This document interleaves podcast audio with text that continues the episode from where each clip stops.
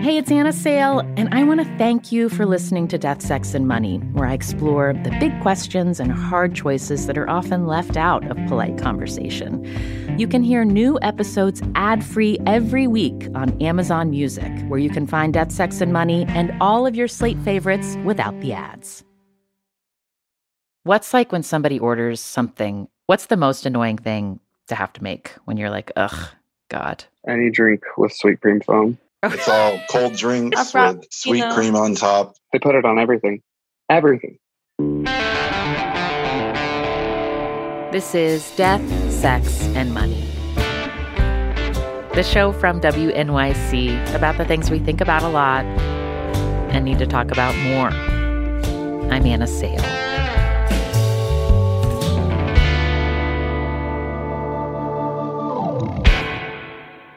When we called Jacob Lawson, a 23 year old Starbucks shift supervisor from Utah, he was on his way to another Starbucks store in Idaho to help them start a union.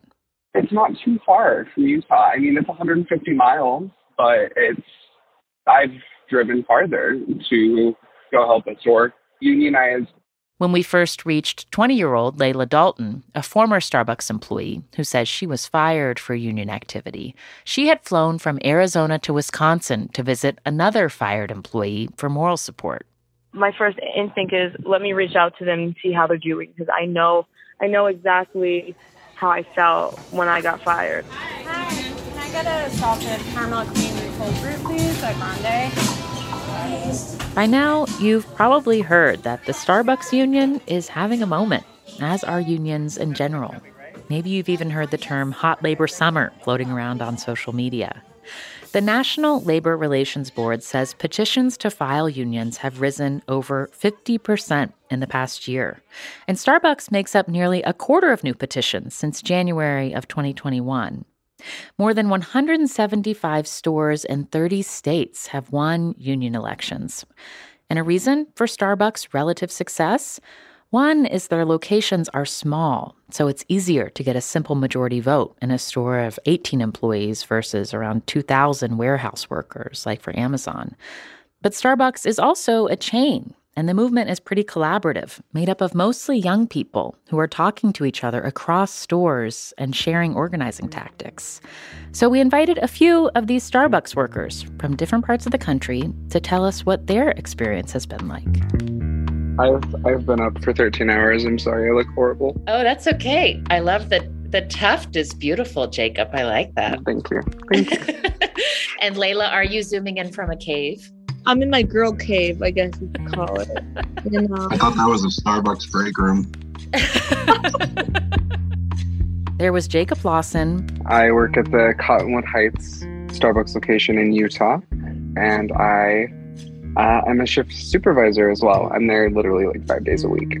And Layla Dalton. I am in Scottsdale, Arizona, and I was the lead organizer who got fired um, in my opinion, it was illegal. And Benjamin South, who's 33. I live in Ithaca, New York, and I'm a shift supervisor as well. When we spoke on a Friday afternoon in early June, they were each going through different turns in the unionizing story some victories, some defeats, and some very real consequences of going up against a multi billion dollar company. J- Jacob, so you what is going on in your store? You've been part of an organizing effort. What happened today? Oh, it's a fun fact. We just won our union today. Um, our vote was counted. It was 11 to 6. And, you know, I want to talk about that because I was expecting it to be like more close to unanimous, but for some reason they counted all the no votes first. So it was just like six no votes. And I was like, oh my God and I was uh, hitting rock bottom for a second, and then all of a sudden, all the yes votes came out.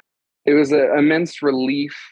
Um, it's been very, very scary with like our manage management's behavior, and you know, like about six weeks ago, our manager just stopped showing up, and they've just been having like alternating managers come in and union bust here and there. You know, the manager that stopped showing up was Jacob's friend before the union effort started. They used to hang out outside of work. He was invited to her wedding like we were really close with our manager like our store was perfect but things changed the environment got heated. His manager started advising everyone to vote no and warned that they could lose benefits if they joined a union. I think she got a lot of corporate pressure, you know, and she was scared. And then they stopped talking. I start hearing that she is talking behind my back uh, while I'm not at the store. And so I start distancing myself. So, Jacob, you just said union bust. Um, I want to say a Starbucks spokesman told the New York Times that the company is not anti union, but pro partner, um, which is how it refers to its employees, and also said it has historically made changes in response to input from workers, making a union unnecessary. Um, but Jacob, can you? I want to be able to picture you're describing watching vote totals come in. Like, where did mm-hmm. you do that? How did that work? So we did it in the lobby of the store. I was just, you know, I, I bought some pizzas. One of my organizing committee members bought some sparkling cider. Um, she brought a laptop that was set on top of the pizzas. And then we just had, you know, friends there, union um, supporters, committee members, and we just watched it count down. And I wrote union yes and then no on two different parts of the board, and I just did tallies as they came out. Um, and every yes, you know, we did like a little a little chant. What's the chant? And it was, and we were just like yes, or I was just like another one. You know, it was nothing crazy. So, Benjamin, I want to turn to you. Um, can you remember that day when your location voted to unionize? What was it like there? Yeah, um, at our store when we did our vote, we actually uh, unionized as an entire city in Ithaca, which is a little different than how a lot of places have been doing it. So we had all three votes on one day, and we had it up on a big projector, and we just had a room full of everybody from all three stores. And it happened a lot like Jacob's, where everybody was just cheering for each yes vote. Each store only had one no vote. So I think we had it a little more lucky than it sounds like you did, Jacob. That sounds scary. A little bit. And what happened to your store today? Tell me more about that. Well, today was the last day we were open, actually, a month and a half after we unionized and a month after we went on strike for a grease trap that leaked all over our store. They told us they were closing our store and that they would negotiate about our jobs and bargaining. I'm really sorry, Benjamin.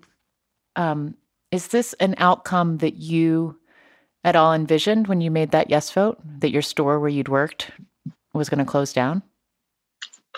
Well, I'd certainly read about all the various forms of union busting, but I never thought they'd close our entire store. We're a very profitable store off from the Cornell campus, so there's not really many reasons to close such a prime property. And Benjamin, you mentioned soon after your vote, like weeks after your vote to form a union, you all went on strike. Um, what that seems like uh, going from zero to 60 really fast. Is that what it felt like? It definitely felt like that because our strike wasn't really talked about. It kind of was a spur of the moment thing. We were very understaffed and we had a grease trap in the back that has smelled absolutely putrid since I started there. And on that day, it just leaked all over the place. So I called our manager and he told us to stay open and just have someone clean it up. So I just talked with everyone in the store, kind of explained what striking was and what protections we had if we did it, and we told our boss we were walking out. After a disgusting mishap, Starbucks workers in Ithaca went on strike. According to the shift supervisor, the workers were being forced to work in unsafe conditions. What do we want? When do we want it? Now. If we don't get it, now, if we don't get it. So you were part of the the impetus for that. You were like, let's get out of here we've got protections. Yeah, I um I was the one that led the strike and you know tried to talk to everybody about it and see how they felt before we did it. Hmm. Are you personally worried about money? Yeah, I'm terrified. I'm the kind of person who lives about two like missed work days away from falling into abject poverty. So it's very scary this week has all been about trying to raise funds and make sure every worker stays paid while we fight them on this. Hmm. How are you raising the money? Right now, we're using GoFundMe, and we keep holding like sip-ins where you can go and stand on the picket line or go inside and get a free water and just tip the baristas really high. The one we did on Wednesday got us over $900 in tips. Uh huh. Layla, have you been following what's been going on in Ithaca from where you are in Arizona?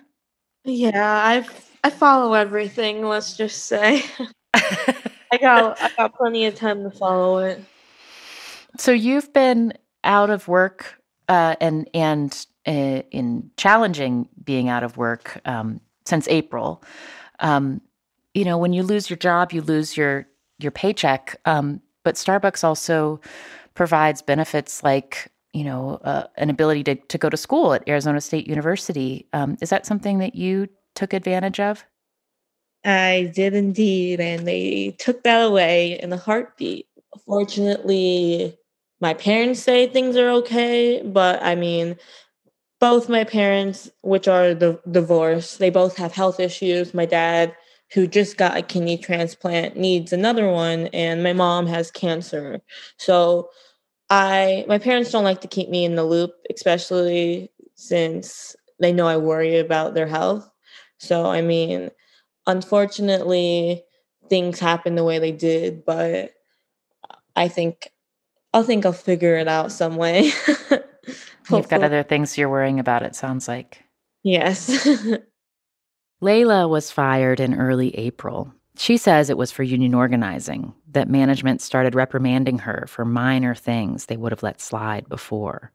A Starbucks spokesperson told us it was because she illegally recorded conversations with people at work without their knowledge and a disciplinary conversation she had with a manager. Layla posted that one online. I've been here for three years, and you do. You no one communicated any of this with.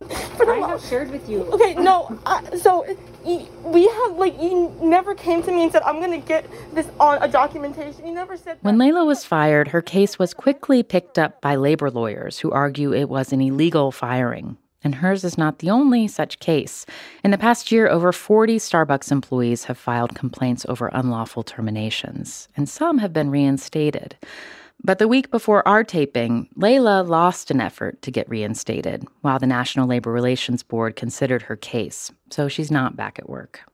I mean, it's just I'm le- I'm learning a lot of legal stuff. I'm I'm realizing how everyone has a motive, and at the end of the day, you have to be careful because Starbucks is a $52 billion company and they could do a lot and they could switch the story around and switch your words really easily. And I think the lawyers have been a little too confident in the case. Hmm. And I think that I could have gotten prep.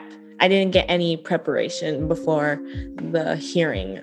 So it's just been complicated, and I'm just hoping that the next steps are going to go better.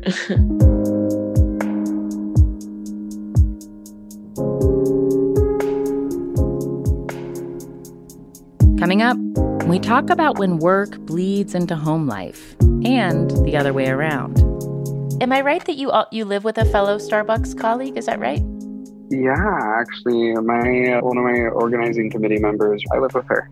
Um, I open the store five days a week. She closes the store five days a week.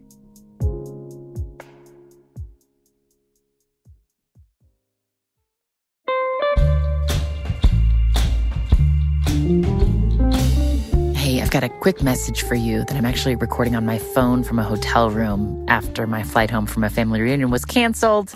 So I'm making do with the recording studio I have.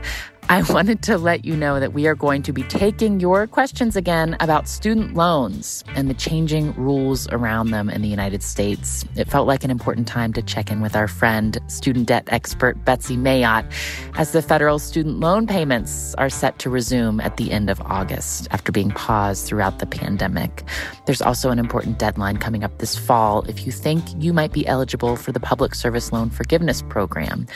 So if you have questions about all this and how it affects your student debt, and it's totally understandable if you do because it's very confusing, send us a voice memo. Record yourself telling us about your situation and what your questions are, and then send the recording to us at deathsexmoney at wnyc.org. And whether or not you have student debt, let me recommend that you take a look at our previous reporting on student loans. To me, this is a topic that encompasses so much our individual financial decisions as we try to seek out opportunities for ourselves, how the costs of our higher education institutions have radically transformed and who's asked to pay for it, and how our government has and hasn't responded. You can find our in-depth series about all this, driven by your individual stories, at deathsexmoney.org slash student loans. And we also did a special episode in 2020 in collaboration with NPR's Life Kit, where we answered your questions about pandemic student loan forbearance. You can find a link to both of those in our show notes. So again, send us your student loan questions at deathsexmoney at wnyc.org, and we will do our best to get some of them answered. That is, if this airline ever lets me get back home.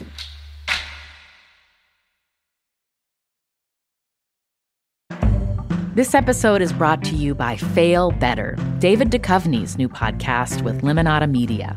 On Fail Better, David, who has experienced both low and high profile failures throughout his life, explores the vast world of failure, how it holds us back, propels us forward, and ultimately shapes our lives.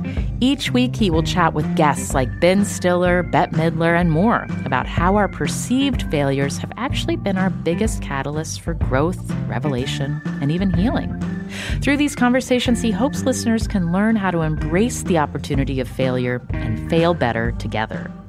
Fail Better is out now wherever you get your podcasts.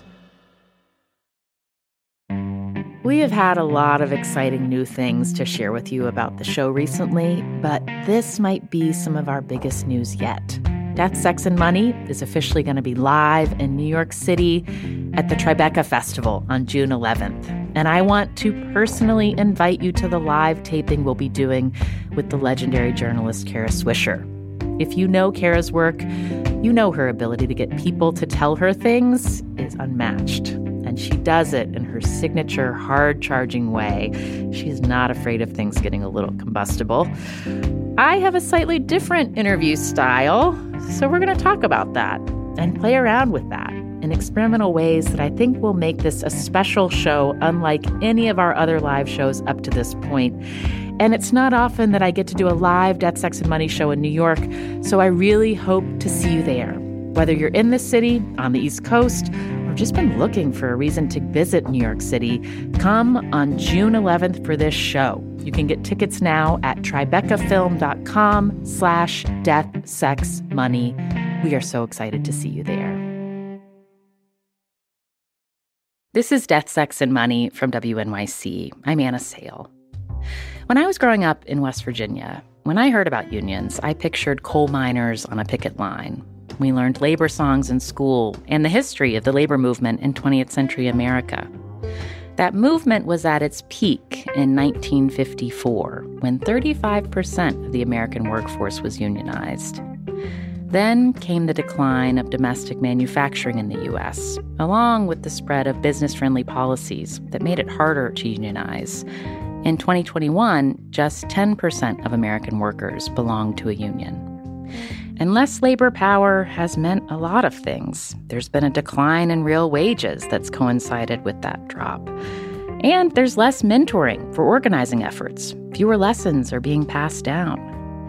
Layla told us she's finding guides through DMs with other young organizers, like the leader of the successful Amazon organizing effort on Staten Island. Chris Smalls. I look up to him just for everything he's done, and I'm excited because he's about to be in Phoenix, and I'm going to meet him. And I see him as a real inspiration for everything he's done. Jacob, when did you first become aware of Layla? How did you all connect? You know, it was from it was on Twitter. You actually came. You actually you texted me the day I got fired. hey, oh, oh, really? I texted her the day she got fired. There we go. Yeah. Have you met in person yet? We Not haven't, yet. unfortunately. Just a lot of FaceTime. We will soon. Will soon indeed. But for the most part, like she's told me that if they fire me, she'll be she'll just start driving. She'll be up here. Like, you know, it's about a 12 hour drive, but she'll be up here. I will. When do you FaceTime? Like, is, are they strategic conversations? Are they sort of morale boosting hanging out. conversations? There's there's just a lot of ranting going on, it, especially with Jacob still at work, and the more there's always stuff happening, and it's interesting to hear about like how similar it is, but also different in a certain aspect because th- the same thing happens all over, but there's just it just happens in a different way. And it's crazy to think about how, I mean, his manager just stopped showing up. Mine went on a trash run, never came back. Did that So- actually happen? Yeah, that was happened wild. Oh my And so things like that, it's it's really easy to relate with someone who's worked at Starbucks, and especially with the whole process and you know talking to someone that's going through retaliation.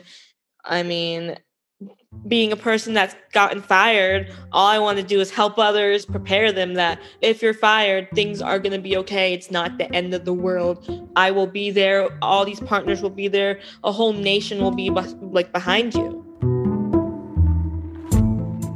Still, when I asked these Starbucks workers whether they had thought much about unions before the first Starbucks store in Buffalo organized in 2021, they said mostly no. It's not that there weren't issues. They wish they got paid more. There could be short staffing. Sometimes there's only two people on the floor, and it's it takes a lot out of you. There were COVID safety issues. So I got COVID. We all got COVID. But all that just seemed like par for the course when it comes to food service work. Buffalo's success changed that. And for Benjamin, it started to change not just how he thought about his job, but also his parents' jobs and what life had been like for them when he was growing up in Cortland, New York, a small city in the middle of the state. My parents both worked in the same factory. They worked in a factory where they bottled those little shampoos for hotels and stuff. Oh, uh huh. Is that factory still operating there? Yeah, it's kind of like one of the like job hubs of Cortland. Uh huh. And is there is it a unionized workplace? No, it's not. It could afford it. It needs to be, but it's not. Are your parents both living now? my mom's not, but my father is. He just retired last year. Have you all talked at all about what's going on with your workplace? Yeah, yeah, sort of. What's he make of it? He's not the most supportive person. I mean, the only thing he said to me when I told him about it, which I was fearful to do because I expected this response, was, I guess you want to get fired then. And it was really tough coming from him because I watched him work my entire life and then retire almost on minimum wage. Hmm.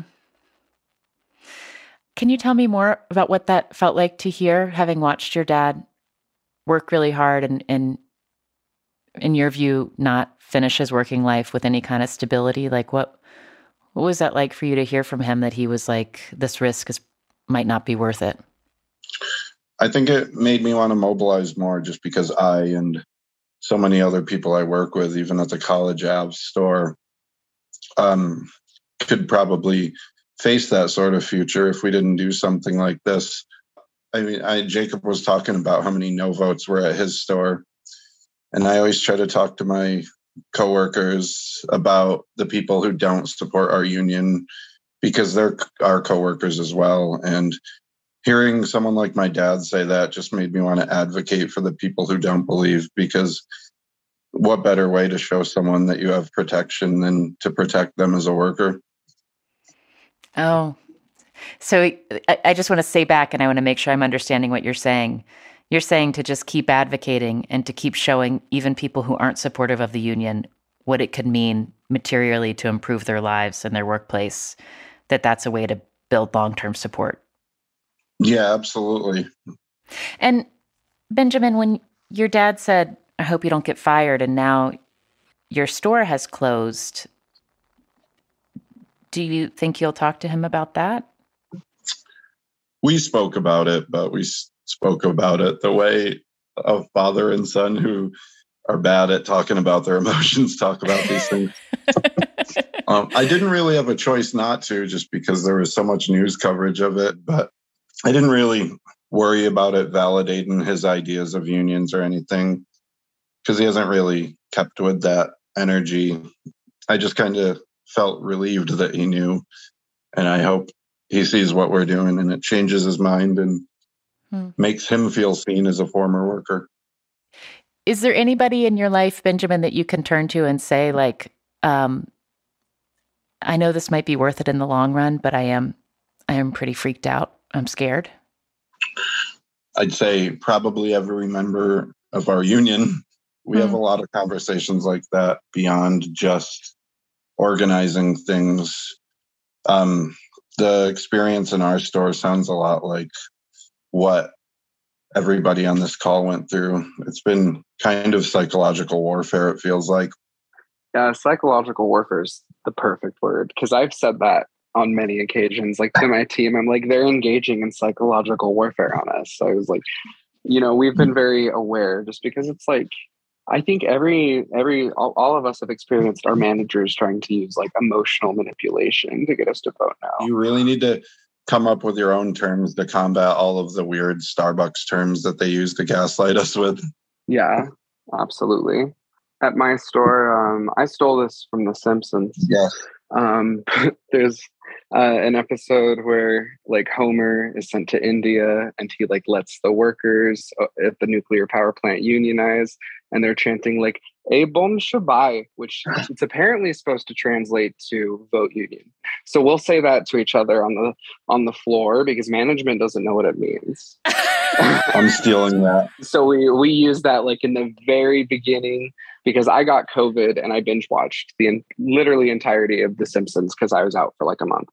Oh, Jacob. Speaking of The Simpsons, yes, or the other day when we got nine hundred dollars in tips from one of our boycotts, I was going around saying nine hundred dollar dues. Wonderful. I love that. Um, Benjamin, I just want to ask you um, just one more one more question. Um, I know today's been a big day. The the doors are locking at your location. Um, unclear if they'll ever be unlocked again. What's going to happen? Where you're going to report for work next? Um, what are the questions that you are sort of going to be thinking about as you lay down to bed tonight? What do you think you'll be thinking about? Um, well, the reopening of our store is unclear, but we're going to keep fighting for it. We can't lose hope. Um, I'm not looking for another job right now. We are gathering funds so we can all stay in this battle and keep fighting. We'll see how it goes in a couple weeks when I'm even more poor. Maybe I'll find another place to unionize at the same time. Right before we put this episode out, we called Jacob, Layla, and Benjamin back. Layla says her official hearing for reinstatement is later this month, and she's feeling confident. Jacob told us that when he went back to his store for the first time after the successful union vote, things felt even more tense. They immediately started retaliating after we unionized. A Starbucks spokesperson told us that any allegations of anti union animus are categorically false. And Benjamin, he told us he's actually taking a step back from the union to take care of his mental health. It's just a lot of the like gaslighting tactics I personally experienced from management when our store was still open just kind of brought up things that I experienced from a not just like adults, but like people in my life that I was supposed to learn from when I was a kid. And I don't think I was really prepared to experience them in a workplace environment because it's work and you shouldn't have to think you were going to. So his store location is still closed. He's still getting a paycheck from fundraising the union set up, and so far it's near what he was making before, minus tips. He's not sure how long the funds will last, but he's hopeful he'll get another job at Starbucks at some point. And when he does, he'll get back to organizing. And in his spare time, he's been taking his dog for long walks. Ithaca is plentiful with gorges and trails. You could pretty much walk two miles and get to a new hiking spot you've never been to before. Yeah. Is time off where you weren't having to go in for hourly work, is that is that an experience you've had as an adult? I've been in and out of Starbucks every summer for the past four or five years. So I mostly just know summer around here from like the windows of a Starbucks, as sad as that is. And it's nice to be outside of them.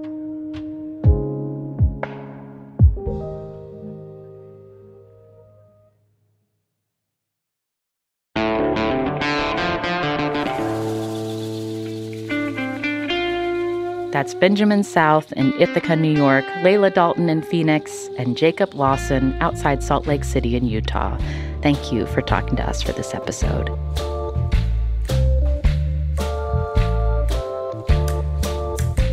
Death, Sex, and Money is a listener supported production of WNYC Studios in New York. This episode was produced by Zoe Azulay. The rest of the team is Julia Furlan, Afi Yellow Duke, Emily Botein, and Andrew Dunn. Our intern is Lily Clark.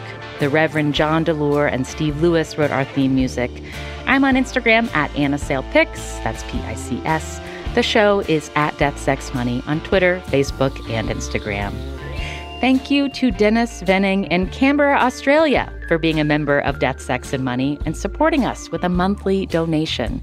You can join Dennis and support what we do here by going to deathsexmoney.org slash donate.